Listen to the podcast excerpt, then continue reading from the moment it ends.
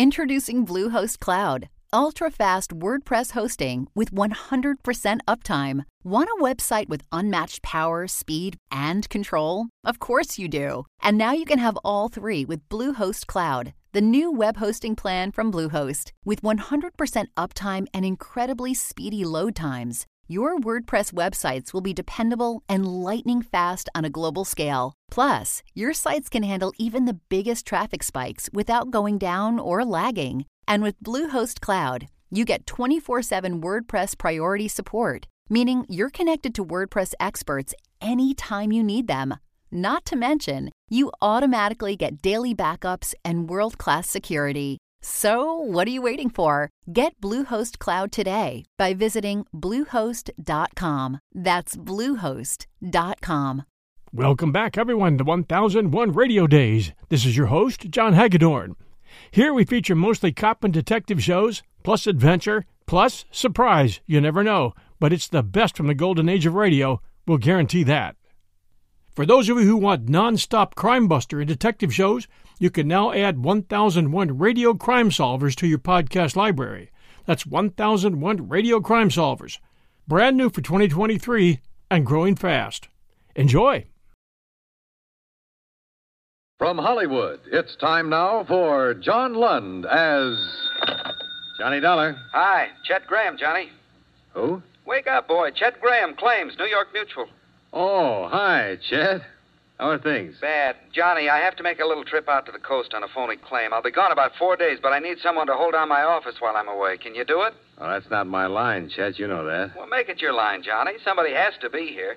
Look, you can live in my apartment. You can use my tickets to wish you were here. You can even take my girl if you want. New York's swell this time of year. Can't you get anybody there? Oh, everybody's got the flu or busy or something. When do you want to leave for the coast? I'd like to get out on the noon plane today. Well, I can be down there by 11. Good. We'll probably miss each other, but just walk right in the office and make yourself at home. I'll call you from L.A. Have a good trip. Uh, by the way, what does your girl look like? Even your best dream was never that good. Just leave her phone number on your desk.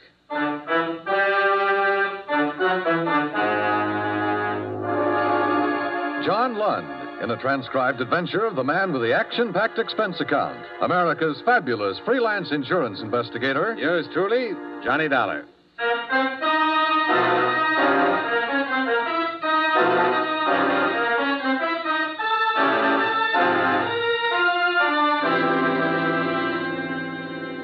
Expense account submitted by Special Investigator Johnny Dollar to New York Mutual Underwriters Limited, Rockefeller Center, New York City. Attention, Mr. Chester Graham, claims and adjustments. Dear Chet, you probably read some of this in the Los Angeles papers, but they don't have the whole story. Maybe they'll never get it all. I hope not. I found out part of it, stumbled into the rest of it, and I'm trying to forget all of it. The following is an accounting of expenditures during your four day absence and my investigation of the James Clayton matter. Expense account item one $14.35 transportation Hartford to New York, where, as per your advice, I walked in your office, sat down, and made myself at home. And where, 15 minutes later, I had a caller. Mr. Dollar, is it? That's right? The girl at the reception desk said Mr. Graham was out of town and that you were taking his place. Yes. Please sit down. Well, thank you, but I don't have time. I'm Miss Stebbins, Dr. James Clayton's nurse. He asked me to see you. I see. He gave me these policy numbers. He said that your company wrote these policies and that he'd like to talk to one of you. Well, certainly, Miss Stebbins. He can come by any time. No, you don't understand. Dr. Clayton can't get away from the office. We're terribly rushed, and I really should be getting back myself. He's there all alone. Well, do you know what it's about, Miss Stebbins? I. No. The doctor's been acting strangely all day. He had me cancel all of his outside calls, and then he sent me here. He said to explain that it was very urgent. I'm. I'm very concerned for him.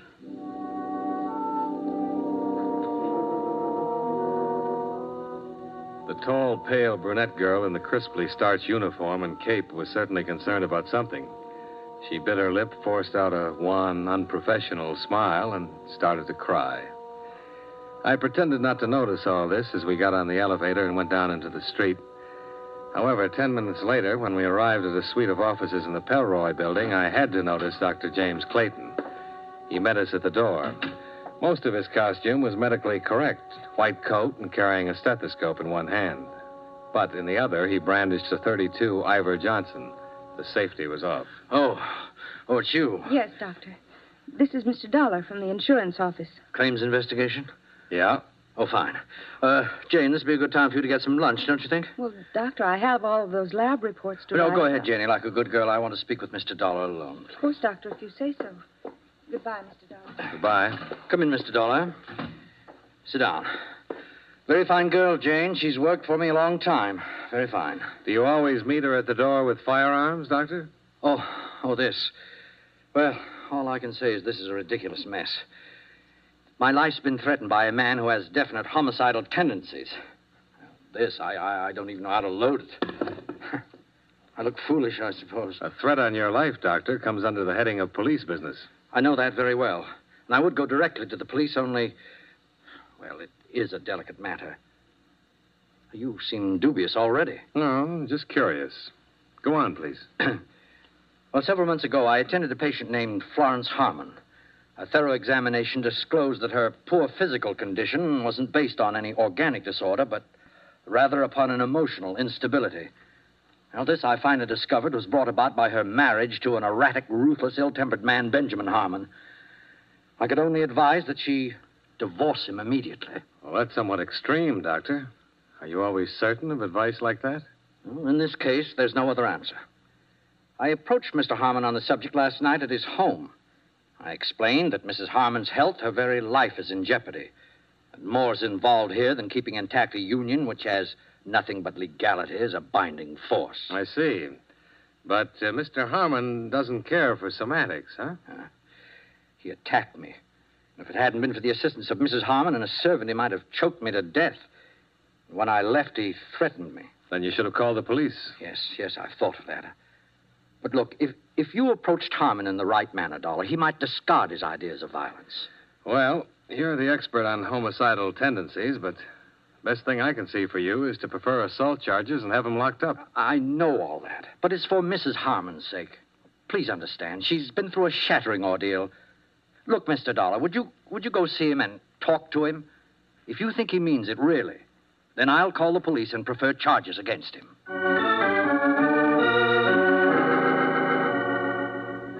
The Harmon residence was in Westchester.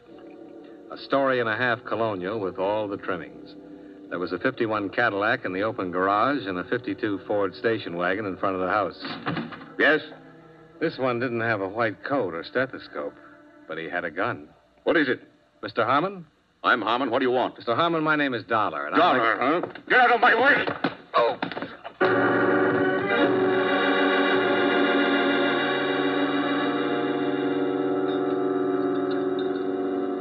Here, Mr. Dollar. Drink this.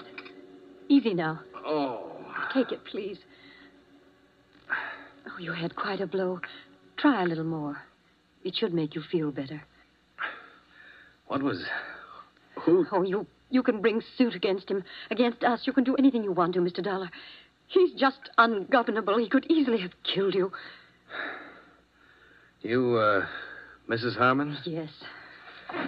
Your husband think I was the Iceman? Oh, I don't know what he thought. I I just heard him yell at you, and when I came to the door, you were lying there, and he'd taken the station wagon and left. Why, last night he even attacked my personal physician and threatened to kill him. I don't know what's gotten into him. You'd better sit down. Oh, it's getting better. Where'd he go? Heaven only knows. Mad. That's what he is, Mr. Dollar. Mad. He's liable to do anything. I'm I'm scared. I'm scared stiff.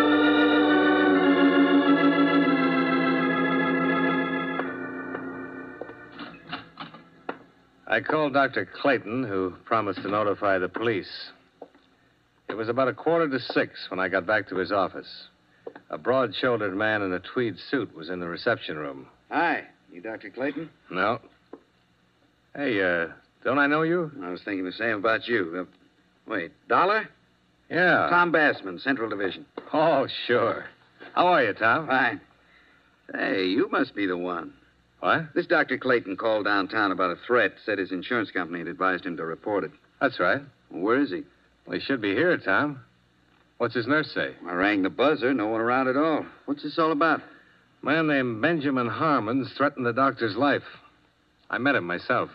He's carrying a gun, and he looked dangerous to me. I just came from his house. He's still there? No. I better phone in and get a pickup out on him. When the doctor shows up, I'll get a complaint. Oh, hello. Hello. Why, Mr. Dollar. Hello, Miss Stebbins. Is Dr. Clayton here? This is Sergeant Bassman. We want to see him ourselves. You're a police officer? That's right, miss. I heard him talking to you on the phone. Is anything the matter? Just want to see him. Well, goodness, he sent me out to pick up these things. He was here when I left. Oh, What? perhaps he had an emergency. Well, is there any way we can find out? Well, if he had one, it would be right here on the pad because I always have to know. Oh, that's funny. What? He's on an emergency call, 1213 Alessandro Street. Can I see that, please? Uh-huh. There's no name on this, Miss Stebbins. Do you recognize the address at all? No, I don't. The doctor just wouldn't take a random emergency call unless it were very unusual. This might be unusual. Dollar, how bad off did you think Harmon was? Mad. Had a gun. Cracked me. Plenty rough. Well, this is in the warehouse district. Think we better go down there? I think so.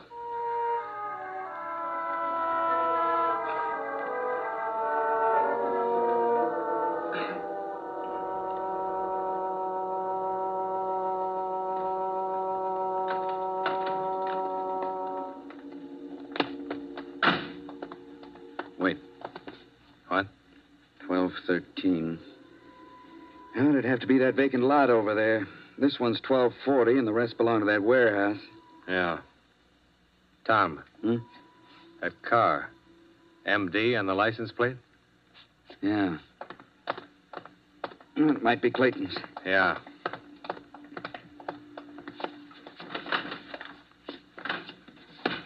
Oh, it's Clayton's car, all right. He must be around here somewhere looking for 1213. Yeah. Well, let's have a peek.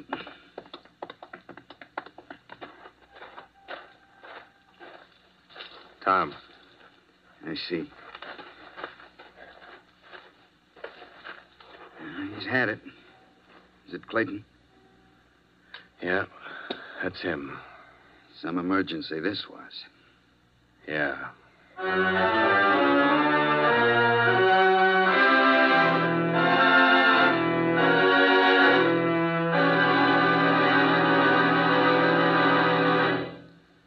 Return to yours truly, Johnny Dollar, in just a moment. On weekends, it seems everybody takes his car out on the highways. Some drivers are less experienced than others. They either speed or poke along with a whole stream of cars behind them. Both types are a menace to safety. Whatever you do, be moderate, be obedient to all traffic laws. Be careful, use your head, and don't take chances.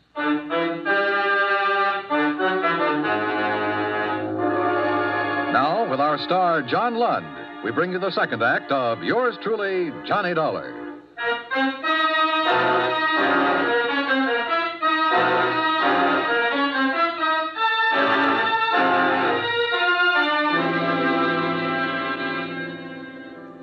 An hour of questioning in the neighborhood turned up two people who recalled hearing the shots.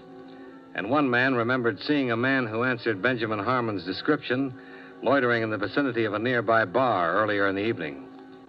Obviously, Dr. Clayton had been lured to his death by the murderer who had telephoned him, pretended to need a physician, waited till the victim appeared, and then shot him down.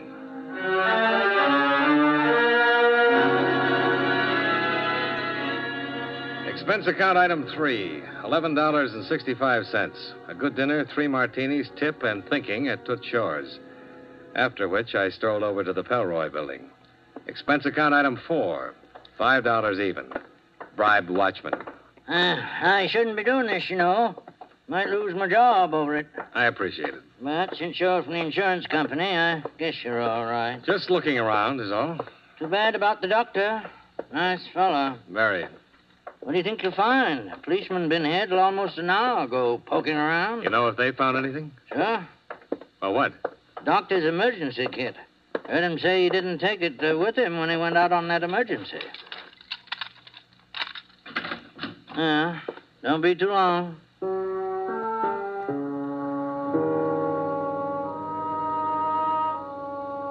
The business about the emergency kit started me thinking.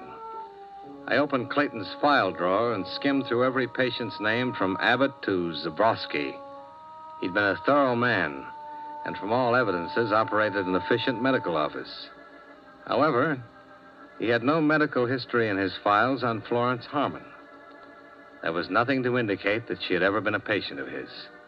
On the other hand, there was an entry a year before which showed that he had examined, treated, and discharged Benjamin Harmon as a patient. I think these two developments supplied me with all of the curiosity I needed for a while. Nurse Jane Stebbins' home address was duly noted on Dr. Clayton's phone book.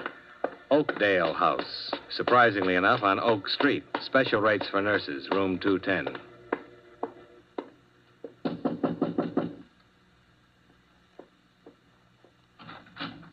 Oh, Mr. Dollar. How do you feel? Not too good, Mr. Dollar. I just got home a little while ago. They kept me down there pretty long. Do you want to come in? Thanks. I don't want to keep you up. It isn't much of a place, is it? I mean, I haven't straightened it up for days, it seems. I'm sorry. Things like this aren't easy. I know.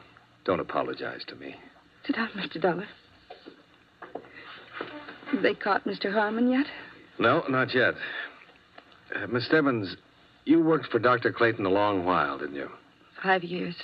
Then you should be able to tell me who he was going to marry. Mary? Well, I didn't know. I've no idea. He'd already made arrangements for a honeymoon. Honeymoon? Look, reservations on the Ile de France for next April. I found them in his desk drawer. Confirmed to Dr. and Mrs. James Clayton. Well? What difference does it make? I don't know. Seems strange that you've been with him for such a long time and didn't know about this. I. Or did you? All right. What about Mrs. Harmon? Well, Look, Miss Stebbins, things are wrong all the way down the line about your doctor's death, about what happened before it. It'll come out sooner or later. I suppose it will. It's awful to say this, Mr. Dollar, but Mrs. Harmon was the only one Dr. Clayton saw socially. And she, of course, is married. Of course. And the good doctor advised her to get a divorce. He met her when Mr. Harmon was a patient of his? Yes, that's right.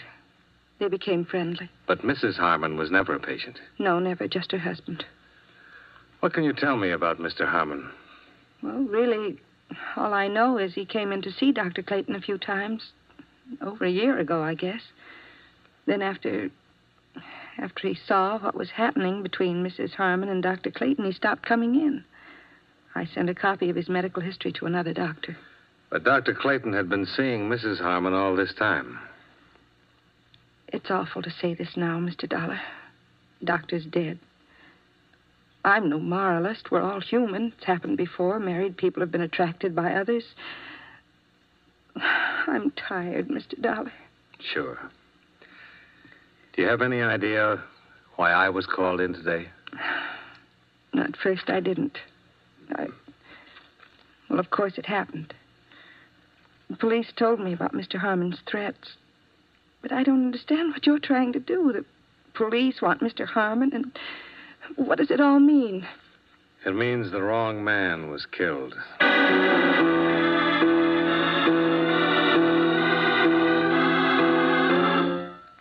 Mr. Dollar. I should have tumbled to it right away, but your husband fit the part too well. Now, look here. I've been through quite enough today with the police looking for Ben. I don't have. You and Clayton. I was going to be the star witness when the state tried him for shooting your husband. Whatever I said as a material witness would back up his self defense plea and get him off on a justifiable homicide. Isn't that it? I tell you, I won't listen. and you and the doctor would sail to France and live happily ever after. What's the matter? Wouldn't your husband give you a divorce? You won't listen. Go ahead. If you say it's that way, Mr. Dollar, and you know everything, I know you know everything, then it must be that yeah, only it got fouled up. Your husband did shoot your doctor boyfriend after all. Get out of here. Get out of my house. You can't prove anything. You're right, Mrs. Harmon. I can't prove anything. Not a thing. They catch your husband and they'll put him away for it. But you have something to live with for the rest of your life. Or maybe you didn't really love your doctor after all. Get out!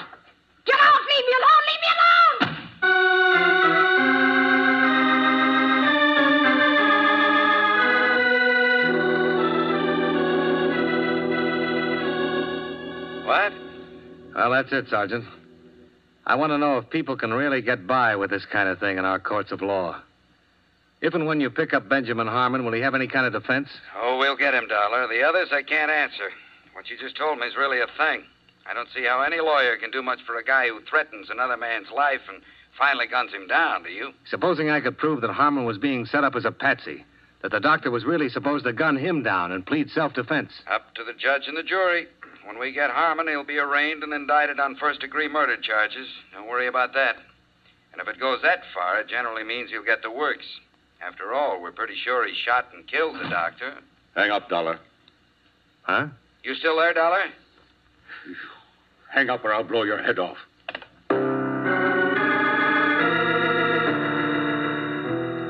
Benjamin Harmon wasn't kidding. He was blazing mad. He had a gun, and I knew he wasn't afraid to use it. I was across the street when you left my place a little while ago. Fixing up another deal, were you? I don't know what you're talking about, Harmon. I followed you here so we could have this talk. And we're going to have it, you and I. You ought to put that gun away and let them take you. They'll shoot you down if they see you. Nobody's going to shoot me down, not yet. Now, where's your office? Hartford, Connecticut. I mean here. Where do you practice here? Come on. I don't practice anything here. My office is in Hartford. This apartment belongs to a friend of mine. I'm standing in for him here while he's out of town. Where's his office? New York Mutual Liability. I mean his law office. I want to get down there and see how much. Hold on now. I'm not a lawyer. My friend's not a lawyer. We're insurance investigators. Where's the office? I tell you, we. Listen. Clayton called me this morning and said a lawyer named Dollar was on his way over to talk to me about divorcing Florence. If you hadn't started swinging that gun butt around, I'd have told you why I was there. I think I know why Clayton called you and told you that, but I don't. You and he were trying to pull something to take my wife away from me. I know that much. You're wrong, Harmon. I didn't know anything about that. Nobody takes my wife away from me. Now, that's the kind of temper that got you in all the trouble you're in. Look, you can shoot me here and I'll be number two. But they'll get you real easy here. You know I didn't kill Clayton? How do I know you didn't kill him? You threatened him. Half a dozen people heard you threaten him. I have an idea why you did it, and you might have been right, but murder for any reason. Shut up! You're in on it somewhere. You know who did kill him, and you're going to clear me, or I'll whip it out of you, Dollar. I'll whip it out of you! Why, you crazy! You... Oh, oh.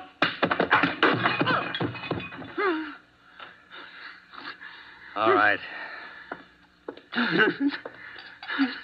Here. Try this. Go on. I'm tired of fooling with you. Now get on your feet. What? Well, you got one point in your favor. This gun hasn't been fired. Do you have another one? No. Here, take another drink. Now, you have a chance to talk to me right now. I don't think the police will be interested in much you have to say. I wanted to kill Clayton, but I didn't. I didn't. Nobody will believe that. I know I've got a temper, and I've tried to control it, but I didn't kill him. I'm not impressed with that. I want facts. Where were you when Clayton was shot? How do I know? I didn't know what time he was shot. Say between five and six today. I was out getting mad. Fried. Where? Who saw you? No. After after we met, I was so sore. I jumped in the car and went out and bought myself a jug. I know it sounds crazy, but I spent most of the time just sitting in the car down by the docks, just drinking and thinking and getting mad. I don't know what it was. I don't know when I walked over to the saloon, phoned Clayton. I told him I was on Alessandro Street and to come on down. I wanted to have a showdown. You mean you wanted him to come down so you could kill him? Maybe I did have it on my mind. I don't know. I waited an hour or so, but he never showed up. When I called back at his office, nobody answered. So I climbed back in my car, and that's where I heard about my being wanted for killing him. It was on the newscast. I didn't do it, Dollar. I swear I didn't. The others I knew about, and I didn't kill them. What others? Florence always had other friends.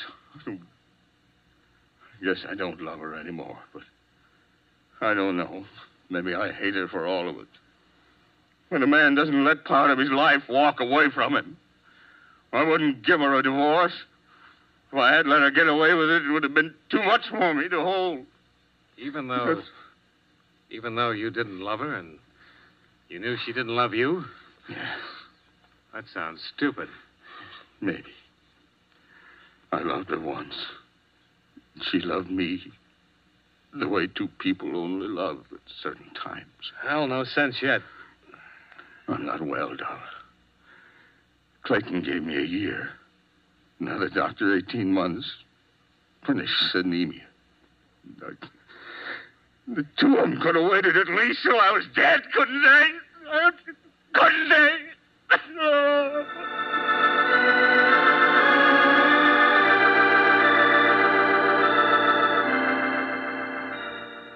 I found some sleeping pills in your medicine cabinet, and I fed him a couple with some hot cocoa. He dropped off to sleep in your bed while I made some phone calls confirming what he just told me.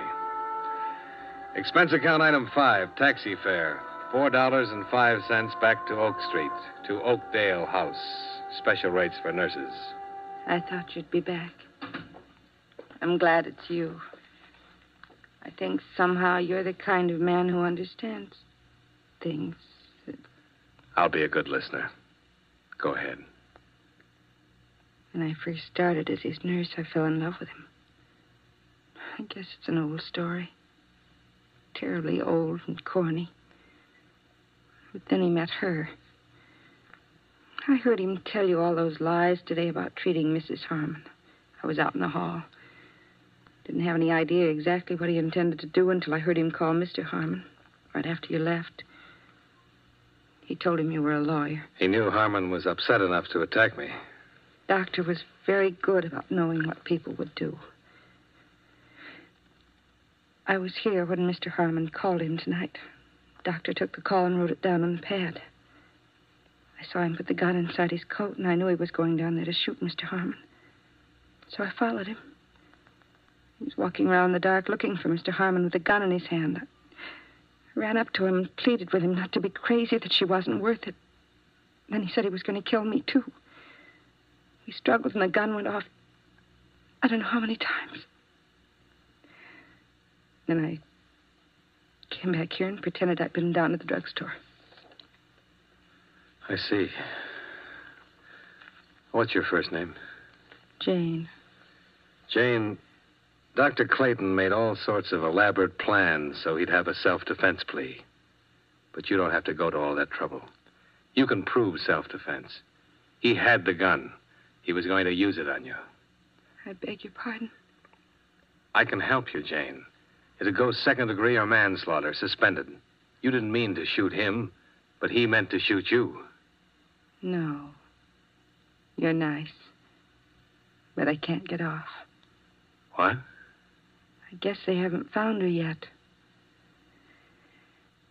I killed Mrs. Harmon an hour ago.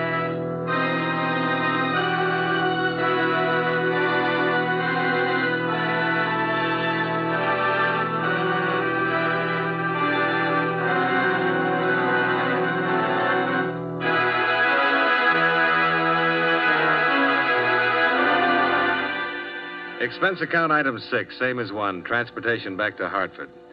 I didn't spend any other money, Chet. I didn't meet your girl, and I didn't see the musical. I didn't go anyplace. I just sat in your office and looked at the walls for the next three days. I'm leaving this where you'll see it when you come in tomorrow morning. Settle up and don't call me for a long time. A long, long time, if you call at all. Expense account total $56.35. Yours truly, Johnny Dollar.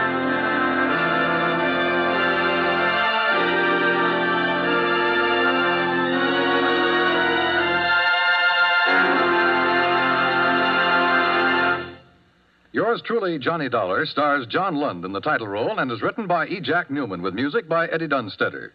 John Lund can currently be seen in the Universal International picture Just Across the Street. Featured in tonight's cast were Victor Perrin, Virginia Gregg, Joseph Kearns, John McIntire, and Jeanette Nolan. Yours truly, Johnny Dollar, is transcribed in Hollywood by Jaime Del Valle. Every Sunday, CBS Radio's Bob Trout brings you a timely weekend roundup of world news. As a special eyewitness feature, an overseas CBS radio news correspondent flies in to give you an up to the minute account of developments on his beat. Don't miss Bob Trout's World News Roundup Sundays on the CBS Radio Network.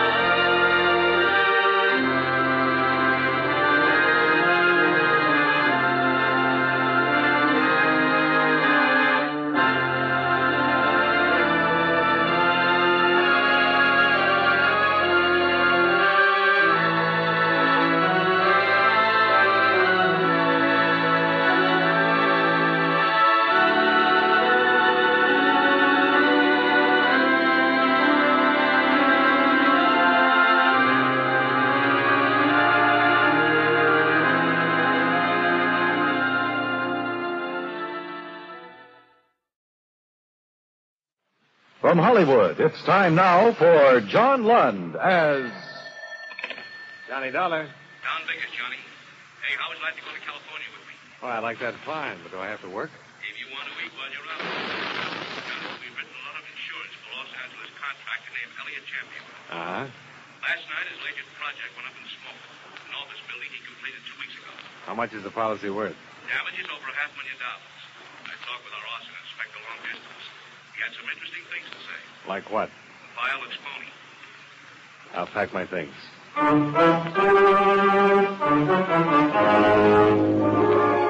John Lund in the transcribed adventure of the man with the action packed expense account, America's fabulous freelance insurance investigator. Yours truly, Johnny Dollar.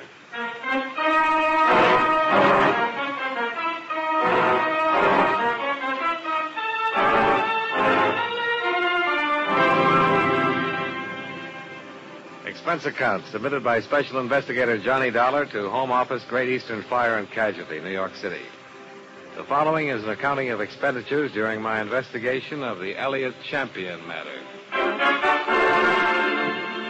Expense account item one, $38.87, train fare and incidentals between Hartford and New York, where I met Agent Don Vickers and we made arrangements to fly to California.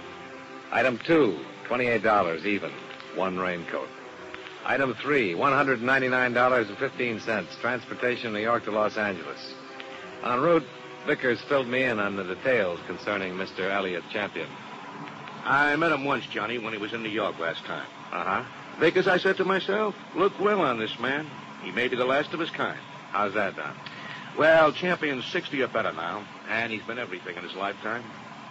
Sailor, soldier, lawyer, financier, Lord knows what all. One of those birds who started with absolutely nothing.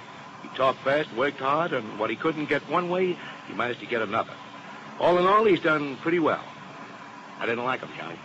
Go on. Well, maybe I was just jealous of his aggressiveness, or maybe it's that I've heard stories of how he ran roughshod over big and little. You know, well, it's about this office building. Yeah? Ives, the man who called me, has worked on several arson cases for us. Said the fire was of a definite incendiary origin. Can he prove it? Yeah. Nothing fancy. Somebody poured a few gallons of gasoline over some leftover building materials in the elevator shaft and threw a match on. Oh, pretty effective. What else? Well, Champion's in financial trouble. The insurance would be better than the building. Ives will probably have more for us when we get there. He's been working on it from the start. I feel like a patsy. Oh, how's that? Well, Norman Ives has always been the best arson man in the business, as I can remember. And you're no slouch. What am I doing in this? Protection, Johnny. If Champion fired that building down and collect the insurance, I want to know about it. Ives might find the answer, you might find it, or I might find it. But where Champion's involved, it won't be easy. We'll all have to work. Are you scared of this guy? Yeah. Nobody's ever beat him.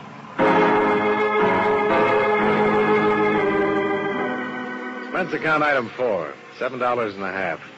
Incidentals upon arrival.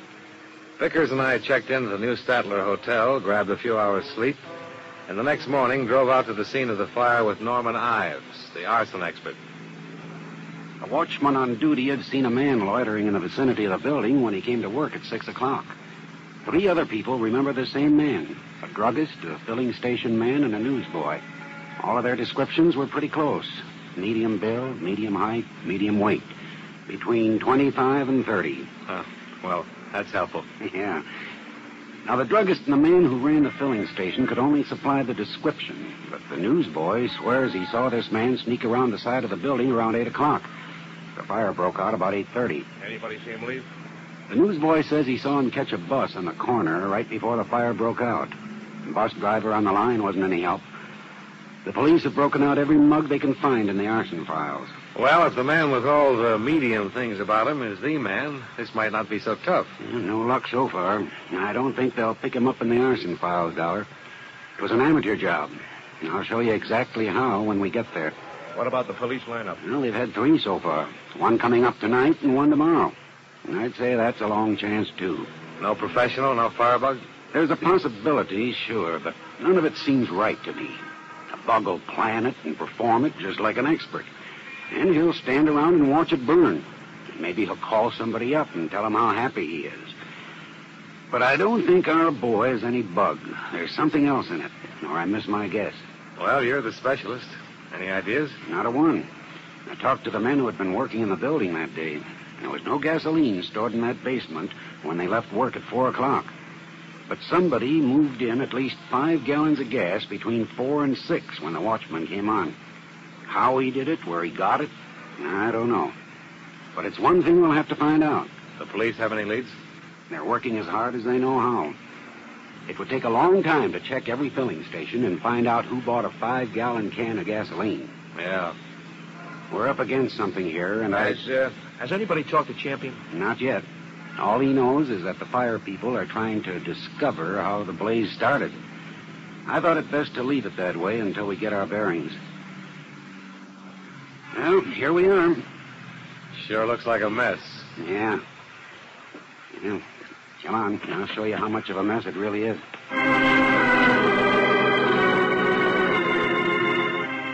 We spent the rest of the day covering the ruins of the 10 story office building that had been gutted by flames two days before. Ives acquainted us with all of the necessary details on exactly how the fire had been started. That night, we sat in on the lineup at the police station while the four witnesses looked at some 60 odd suspects. There were no identifications. The next day, while Vickers and Ives worked with the police, I went out to Elliot Champion's real estate office in Glendale. Expense account item five. Five dollars taxi fare, including tip. Remember that old saw about how a woman in love is always beautiful?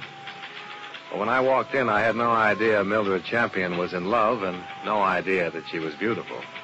Her sallow face, without makeup, framed in a wisp of never set blonde hair, wasn't flattered by the shapeless black dress and low heeled shoes that she was wearing. Certainly not the going idea of beauty. Nor did her conversation reveal anything to indicate love. Yes, may I help you? Uh, Mr. Elliot Champion, please. Uh, my name is Dollar. Dollar? D O L L A R? Uh, he's not expecting me. Your business, Mr. Dollar? Great Eastern Fidelity. It's about the fire. Oh, just a moment, please. Well, what is it, Mildred? Uh, Mr. Dollar is here, Uncle Elliot. I don't want to see anybody today. I told you that, you idiot. He's from the insurance company. It's about the fire. Oh. Now, send him in. You're going out to lunch. Yes, sir. All right, Mr. Dollar, straight ahead. He always like that? He's nice today. I see. Thanks, Mildred. Hmm? Well, that's your name, isn't it? Oh, yes. Oh, straight ahead. Dollar? Yes, Mr. Champion. Come on in. I'm not going to ask you to sit down. I know why you're here. You have insurance investigator written all over you. Well, in that case, we can get right down to business, Mr. Champion. We certainly can. Do they know what caused the fire yet? They do. Somebody poured gasoline on some rubbish in the basement. It was deliberate. I thought so. Why? Because Joseph Harrison is out of prison now, and he swore he'd get back at me. Who's Joseph Harrison? Harrison worked for me at one time. Discovered stealing money from me, and I prosecuted him. He was sent to prison for five years. He's the one. You seem pretty certain of that. Of course I'm certain of it. I know what enemies I have, what friends. There are some witnesses who've got to look at the man who we believe started the fire. What does Joseph Harrison look like? I don't remember. I hardly ever remember faces. But you remembered his threat. What I remembered was the small story in the newspapers last week that he was being released from prison. Well, we'll certainly look him up and have a talk with him. Now, that's very good of you, I'm sure. Now, look, this can be a difficult thing all the way around, or we can cooperate, Mr. Champion. I understand you people have been over to my bank looking into my personal affairs. I don't think I have to beat around the bush with you, Mr. Champion. There's a lot of money at stake here. We'll have to hold up your claim until we get all the facts. You'll pay that claim, Mr. Dollar. I didn't say we wouldn't. But we'll have to be satisfied in all directions. Then satisfy yourself. Get Joseph Harrison. He burned down my building.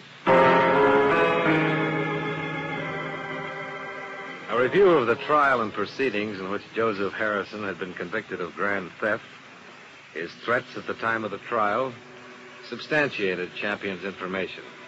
When two of the witnesses identified Harrison's mug picture, an APB went out. We worked with the police. When all the routine places had been covered, we branched out and went out after anybody. Uh,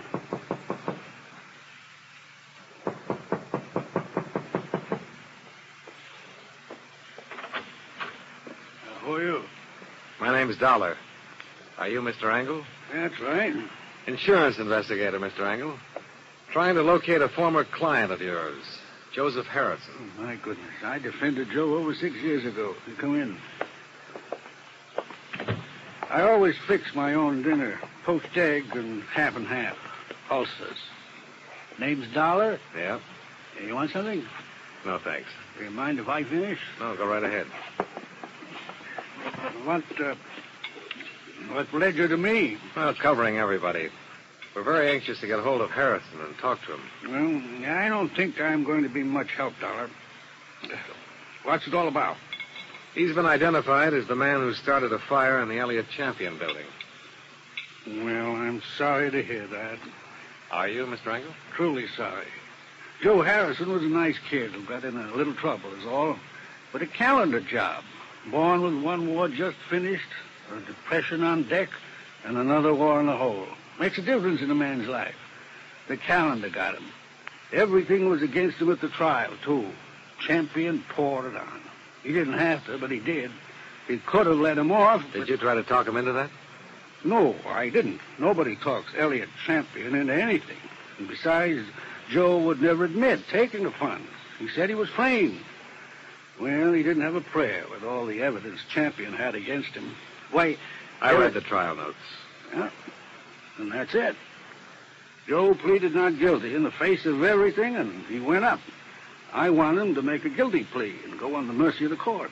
It was his first offense. Well, he's out now, and as I said, it looks like he's trying to get even with Champion for prosecuting him. Oh, for a lousy ten grand. Has he gotten in touch with you? Oh, no. You ever write to you from prison? No. You have any idea where he'd be in town, Mr. Angle? No, I don't. Well, then I guess I'll leave you to your eggs. Oh, yeah. Uh, Dollar. If you find Joe, I'd like to know about it. Why, Mr. Angle? I'd like to see him. I wonder what five years in prison does to a kid like that. Yeah.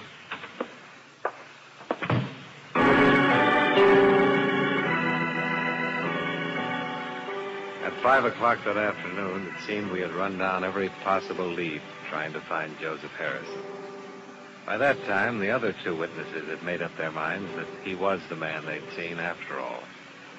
With the four identifications, the case against Harrison became stronger, and our case against Elliot Champion grew weaker. It was imperative that we locate Harrison and prove or disprove that he started the fire. Yeah, Johnny Dollar. This is Mildred Champion. Remember in my uncle's office? Yeah, I remember. Dollar, you're looking for Joe Harrison, aren't you? I know you are. You don't have to answer me. And I think I can help you find him, but he's not the one you're looking for. I live at 1038 Murata Drive. I'll be home in another hour. We can talk there. At 5.30, I received another call. This one from Champion's lawyer. He advised me that Champion would bring suit if the claim was not honored immediately. Could have been a bluff or he could have meant business. We never found out. I had a third call at 5.38. Johnny, this is I. Hi, how's it going? Champion's dead. What? I'm on my way out of the house now. Somebody shot him ten minutes ago.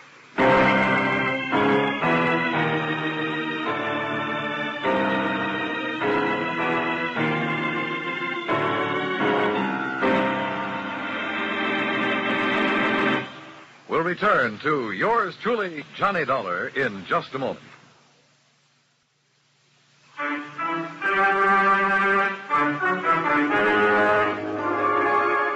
Now, with our star, John Lund, we bring you the second act of yours truly, Johnny Dollar.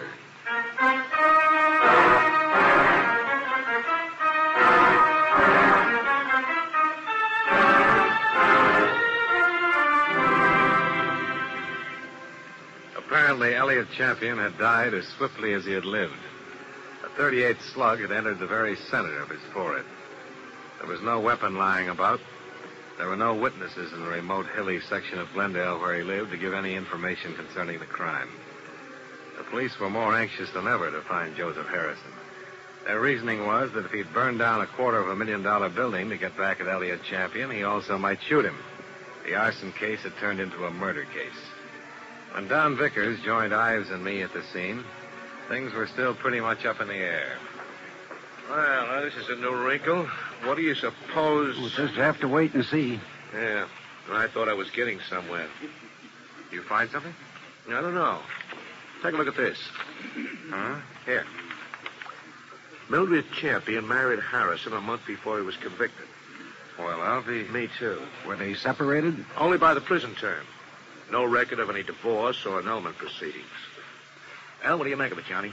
I don't know what to make of it. She called me earlier and said she had some information for me. I was on my way there when this happened. You didn't talk to her? No. She's his only living relative. And now she can't be found. Not at her place, anyhow. Funny, huh? It wasn't funny at all. From the two times I'd spoken to her and the one time I'd seen her, I'd gathered a pretty definite impression of Mildred Champion. But apparently, it had been all wrong. All right, all right, I'm here. I'll be there. Why, uh, oh, oh, Dollar. Hello, Mr. Engel. Never thought I'd see you anymore. What's up? Still looking for Joe? Still looking for Joe. Yeah, wish I could help you, Dollar. Elliot Champion was shot and killed in his home tonight. No. That's all you have to say? What else is there to say? Unless I ask, did Joe do it? Maybe. Well, Did you know Mildred Champion?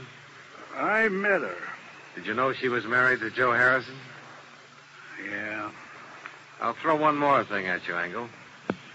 Champion wasn't always too good about paying his income taxes. Our accountants cover everything in a case like this. What do you want me to say? I'm here to get all of the story now. I think you're the man who can tell it. Why? You can tell me if Harrison was the kind of man who'd start that fire. You can tell me if he really was an embezzler. You can tell me if you think he'd kill Champion. I can't tell you anything, Dollar. All I have is my opinion. Well, I'd like your opinion. I really would, Engel. There's something about her being married to Harrison, isn't there? Yeah? A wife can't testify against her husband. Everyone else in Champion's office testified against him. I see. Now, uh, the opinion. Come on, Engel. You're right, Dollar. I've got ideas. And all of them make me sick inside. Joe Harrison stood there and told me he was innocent. He said it a million times if he said it once. And he told me he thought Champion was framing him. For the income tax shortages? Well, that's just surmise, Dollar. He was a green kid who was hired into the company by Champion. He might have been hired to be framed on a phony embezzling charge that'd give Champion a good excuse on his taxes for a while. I've been fooled a lot of times. Were you fooled with him? I don't know. I wish I could have gotten him off. I tried, Dollar. Believe me, I tried. You say he's out getting even. He's burned down a building and maybe murdered a man. Joe was a nice boy, Dollar. But now his whole life's gone. And for what? I hope you don't find him. I hope nobody ever finds him.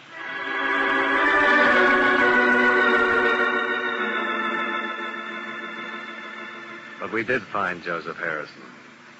He was right under our noses all the time. When I called back at the hotel, there was a message for me to get down to the county hospital. Ives was waiting for me there. We both stood and looked at Joseph Harrison in the morgue. It's a funny thing, Johnny. There's been an alarm out on this guy for six hours. Everybody's been looking everywhere for him, and he turns up right here. Only he's dead. What killed him? TB. Just got the whole story. He had it awful bad up at San Quentin. Wanted out awful bad. In the sick ward his last two years. When his time was up last week, he made him release him. But he wound up here. Died in this hospital. Eh, just a kid, huh? Yeah.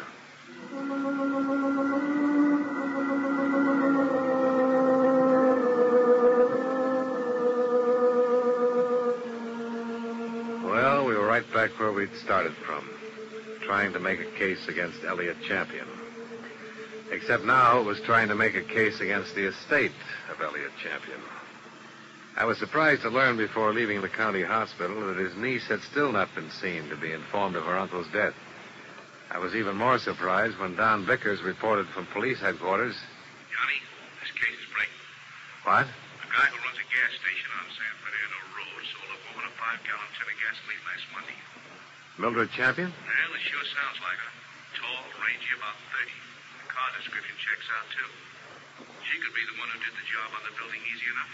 Yeah. And on her uncle, too.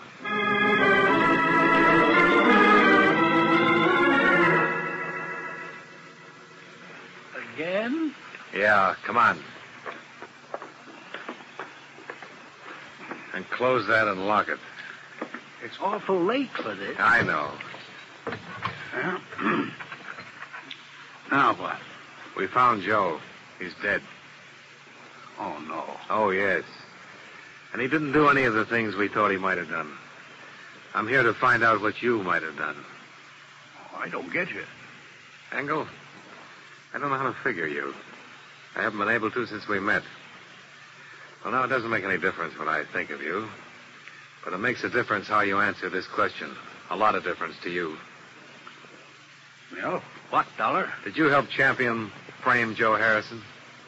No. I told you I defended him. I tried my best to get him off. That's the truth? I'm an honest man, if not a successful one. I told you the truth. Well, if you did, you're not in any trouble. If you didn't, you might get killed. What? You might anyhow. I don't know what you're talking about. Ask who it is. Yeah. Who is it? Mildred Champion, Mr. Engel. Tell her just a minute. J- Just a minute, Miss Champion. Okay. Get over there. Go on. Get down. All right.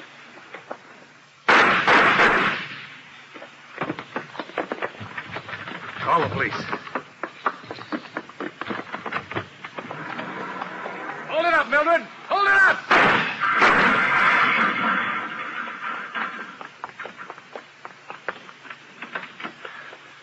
Are you hurt? You.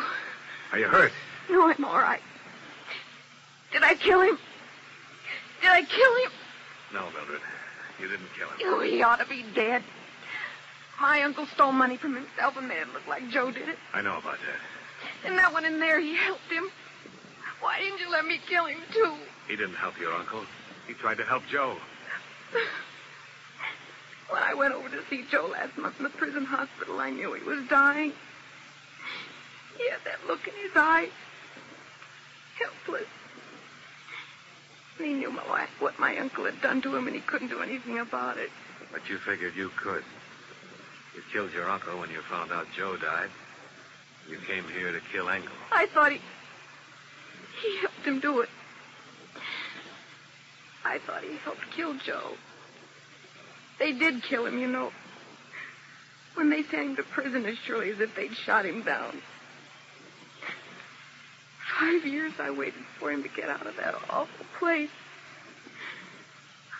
I waited to hold him in my arms and tell him it was all over. Five years I waited to help him forget his hate and my hate. Loving him so much every day. And now he's dead.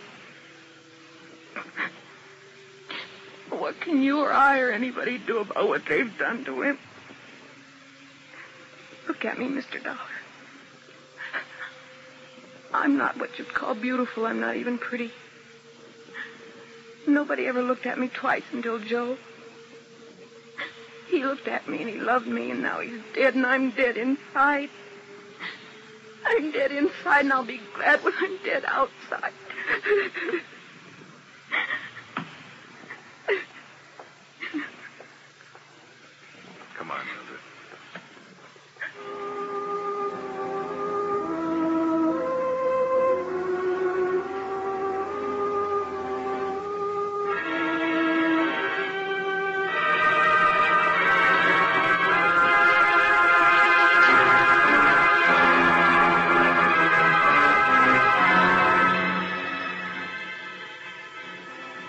Expense account item six.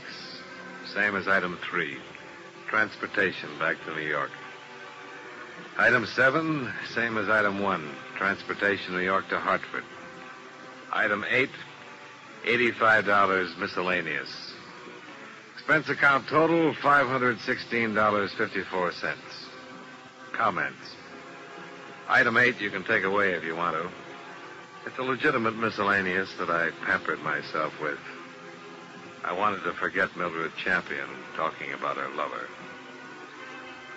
Yours truly, Johnny Dollar.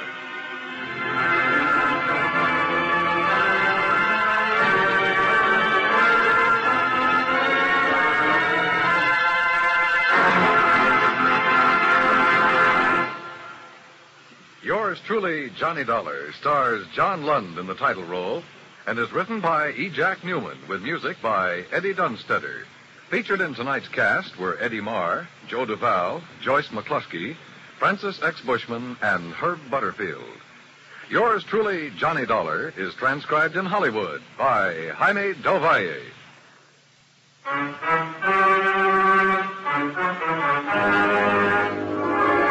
This is Dan Cubberly, inviting you to join us next week at this time when John Lund returns as. Yours truly, Johnny Dollar.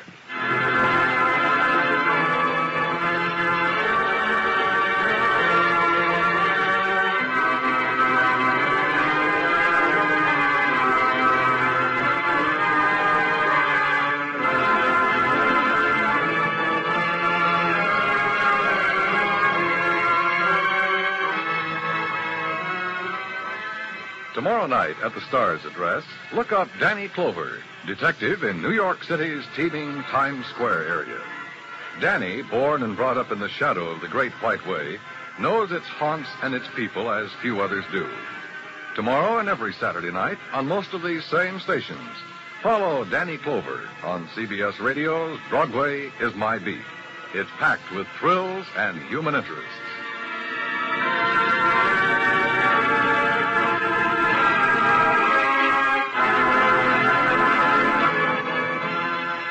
Is your soldier boy coming home on furlough? You'll be glad to know Traveler's Aid is standing by to help him get home safe and sound.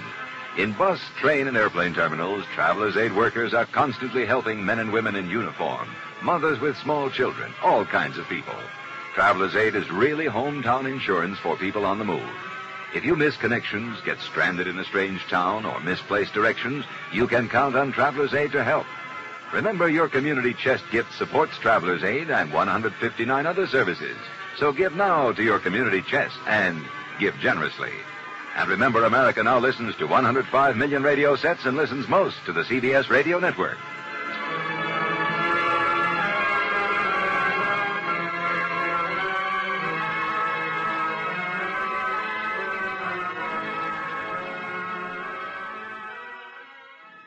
Thanks for joining us at 1001 Radio Days, your home for the best of Golden Age radio, when radio was king. If you enjoyed tonight's show, please do take a moment and send us a review. We always appreciate reviews, and they help new listeners find us. Until next time, this is your host, John Hagedorn. Stay safe and we'll be back soon at 1001 Radio Days.